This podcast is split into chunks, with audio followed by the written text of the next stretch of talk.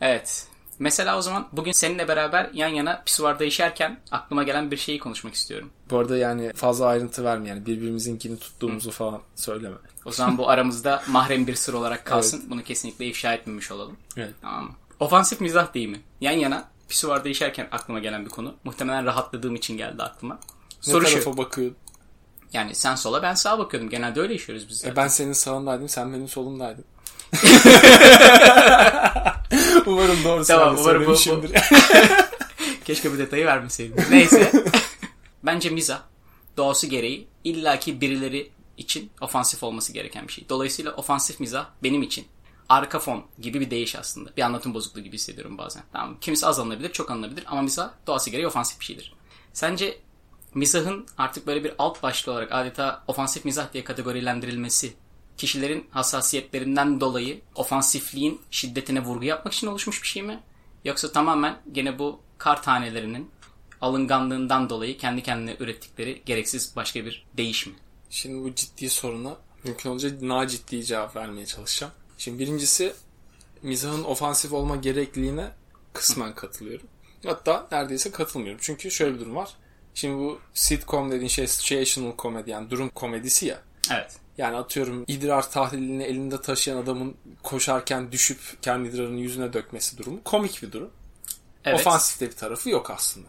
O ya işte mesela bak orayı da aslında ofansif olarak yorumlayabilirsin. Sen şimdi bunu içselleştiremiyorsun çünkü o kadar alıngan bir insan değilsin. Ama mesela bu eli ayağı doğru düzgün tutmayan, motor yetenekleri fazla gelişmemiş sakar insanlara bir gönderme olduğu için o kişiyi aşağılama olarak değerlendirilebilir Ya bazı işte tarafından. Yani kapan abart evet dediğini anlayabiliyorum bu arada. Yani bu o alınacak reaksiyon insan alınacak bir şeyi mizahın her yönünde bulur. Onu söylerim. yok o konuda haklısın ama yani hani e, ortalama bir durum komedisinde büyük ihtimalle çok da rahatsız edici bir şey olmuyor. Ama senin arayışın daha az kişinin anlayacağı, daha fazla insanı düşündürtecek ve sırf bu sebeple de hani biz de aynı şey yapıyoruz ya atıyorum absürt mizah, kara mizah falan izlediğin zaman onu anlamanın verdiği keyfe biraz daha da gülüyorsun. Biraz daha da böyle kendini farklı hissediyorsun. Aslında o da sana bir kimlik oluyor yani. Onu o mizahı anlayabildim ve gülüyorum. Ben farklıyım gibi bir kimlik veriyor ya. Evet. Yani bu hem aslında bence altında haklı bir sebep var. Çünkü gerçekten o raddede mizahtan keyif alabilmek belli bir çok dümdüz söyleyeceğim. Belli bir zekayı gerektiren bir şey ya. Dolayısıyla çok da aslında mantıksız da kendini farklı hissetmek. Ve dolayısıyla da aslında mizahın gelebileceği son nokta olarak görme sebebimiz de belki o. Yani sence biz böyle bizim gibi şeylerden keyif alan küçük bir kabilenin parçası olma duygusuyla da aynı zamanda ekstradan bir keyif alıyor olabilir miyiz? İşte Mesela onu diyorum ya o bir kimlik gibi. Çünkü atıyorum Ricky Gervais'e gülmek mesela. Hele ki yani mesela şöyle bir durum var. Bir Türk olarak Ricky Gervais'i takip edip gülüyor olmak daha da bir ayrı bir e, sana kimlik kazandırıyor. Yani İngilizce bir stand-up şovunu izleyip kültürel şakaları anlayıp işte ve bunda aşırı böyle kışkırtıcı bir şekilde yapılıyor olmasına rağmen bundan keyif alabiliyor olmak sana bir kimlik oluyor. Ama aynı şeyi yapan işte Türk muadilleri olsaydı ki Türkiye'de böyle bir mizah gerçek anlamda ana akım yapılabileceğini hiç zannetmiyorum bayağı. Ya hapse girersin ya öldürülürsün yani. Evet. Dolayısıyla dediğine katılıyorum. O da bir kimlik ve bu öyle bir mizahın da bize hoş gelmesinin sebeplerini de anlayabiliyorum ama sanırım tek yolu değil yani. Mesela şey geyi yapmayacağım. Hani böyle aşağı gördüğüm için de çünkü çok uzun bir süre takip ettim. Güldür Güldür mesela bence insanları karikatürize ettiği çok e, zekice o skeçlerin olduğu bazı bölümler bazen olabiliyor ama geneli dümdüz çok da şey düşünmeni gerektirmiyor. Hani yemek yerken ekrana bakmadan duyduklarına gülebileceğin durum komedisi ya. Ya da işte o senin zevkine uyuyorsa gülebileceğin durum komedisi. Öyle bir komedi de var yani. Et suya sabuna dokunmadan. Gülüyor insanlar. Ya işte mesela orada da aslında öyle değil ki. Yani şimdi diyorum ya mizahın hep böyle bir ofansif yönü var ve bence ofansif mizah denilen şey onun aslında ofansif olup olmadığını değil, mizahın şiddetini belirlemek için günümüz ihtiyaçlarından dolayı türemiş bir şey gibi hissediyorum ben. Mesela Güldür Güldür örneği verdin. Güldür Güldür'deki skeçlerin çoğunda genelde bir ağız şakası görüyorsun. İşte yok bir Karadenizli. Tam onu diyecektim. Evet bir doğulu geliyor falan, falan ve onlara gülüyorsun. Yani aslında doğulu bir insan ve hakikaten o ağzı düzgün yani düzgün değil de konuşulduğu gibi konuşan bir insan orada yapılan ağızdan alınıyor olabilir. Çünkü o biraz mizah gereği abartılarak yapılıyor ya. Mesela ben alınmıyorum ılık popolu bir insan olarak. Çünkü hayatta içselleştirebileceğim bir şey değil. Ama aslında Ama bir, bir, bir kesim gayet alınabilir bununla. yüzde ofansif haklısın ama aslında Türkiye'de roller böyle hani masanın karşı tarafına oturmak tabiri var ya İngilizce işte. Evet. Tables turn muhabbeti var ya. Yani Türkiye'de bütün roller değiştiği için tam tersi oluyor ya aslında hani Şimdi ben komik bir şey söyleyecek olsam işte ağzımı şey edip böyle e, bozup yani ağzımı bozuptan kastım şivemi bozup şey yaparım ya böyle. Ardaş baksana bir falan derim ve bu komiktir. Neden işte? Çünkü karikatürize edilmiş tipin az eğitimli ve işte hala şiveyle konuşan. Çünkü Türkiye'de eşittir az, e, az eğitimlik eşittir şiveyle konuşan kişi demek olarak algılanıyor.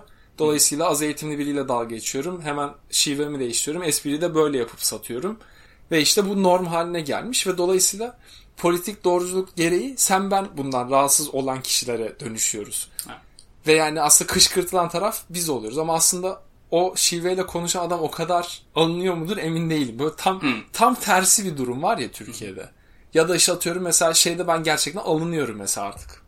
Türkiye'de sürekli bir orta sınıf ve işte entelektüel e, insan aşağılaması var ya mizahta. Yani Recep İvedik en köklü örneği bunun. İşte Recep İvedik eğitimsiz birisi olarak sürekli eğitimli herkese Evet, hayatının tokadını atıp girer. Evet yoga yapar işte ne bileyim Acun'un programına katılır ve orada herkese ders verir falan. Halktan birisidir ve eğitime gerek yoktur falan gibi bir Evet. durum var. Mesela bu durum beni çok şey ediyor, irite ediyor artık yani. Aslında biz de kışkırtıcı mizah yapmaya çalışan kendi işimize gelmediği anda politik doğrucu götler olarak kendimi buluyorum. Ya tabii ki ama tutarsızlık hayatın bir parçası zaten. Evet. İki yüzlü olmazsan felç olursun. Evet. Çünkü bu yeni türeyen bir akım var ya politik doğruculukla beraber. Whataboutism dedikleri. Hani sen bir argüman sunuyorsun ortaya. Oysa karşı taraf senin argümanına cevap vermek yerine tamamen bak- ölürken neredeydi? Evet aynen. Şey- Şehitler ölürken nerede? Ne alaka? Yani hani... Hadi işte, evet birazcık. Bu arada sen masalar döndü dediğin zaman ben onu aslında farklı anlamıştım. Ben şey anlamıştım. Ilık popolu beyazların sürekli ağız komedisi yapması yerine artık yavaş yavaş hakikaten normalde farklı bir ağızla Türkçe konuşan insanların beyazlarla dalga geçmeye başlaması gibi. Anlamıştım. işte ikisi de var. düşündüm. İkisi de var ama benim anlatmaya çalıştığım şey şu. Politik doğruculuk yapması beklenen kitlenin bunu yapıyor olması yüzünden masa dön yani masanın dönmesi şu an olan bir şey olarak söylemiyorum. Hani İngiltere'de atıyorum eğitimli kitlenin politik doğrucu olmasını bekliyorsun ve işte eğitimsiz kitlenin de dümdüz atıyorum kışkırtıcı şeyleri komik atıyorum ırkçı şakaları komik bulmasını bekliyorsun. Dünyada batı dünyasında böyle bir norm var. Türkiye'de yani eğitimli insanların tükettiği mizah aslında şiveli konuşanı karikatürize ettiğin, tipik aile yapısını, Anadolu'daki işte herhangi bir köylü aile yapısını karikatürize ettiğin bir şey dönüşüyor ya. Ya da buna tepki olarak yapılan mizahta beyaz Türkleri karikatürize ediyor. Birini karikatürize edip ona saldırıyorsun. Ve aslında masanın oturduğun tarafın dönmesinin sebebi bence politik doğruculuk beklediğin kişilerin de yapıyor olması ve hatta onların daha köklü yapıyor olması. Yani bu biz nasıl çocukluktan itibaren neden dalga geçeceğimiz zaman şiveli konuşarak yaptık bunu.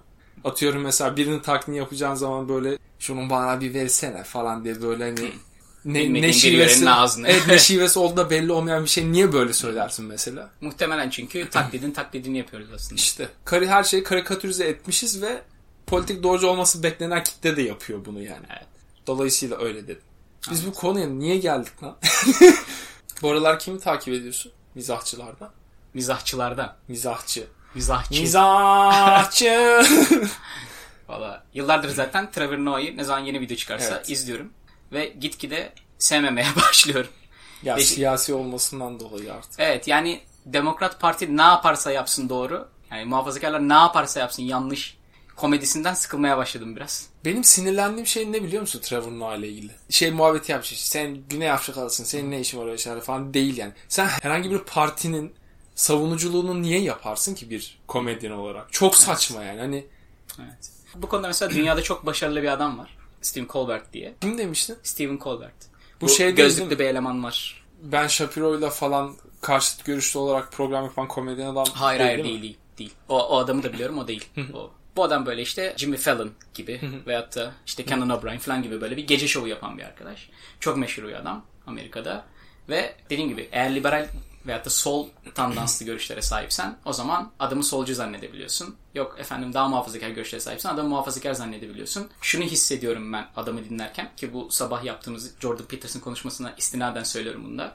Makul şeyler ve daha merkeziyetçi argümanlar sunan insanlar artık yavaş yavaş radikal soldan dolayı iyice sağcı gibi görülmeye başladı. Yani böyle saçma sapan bir durum oluştu yani siyasi iklim oluştu.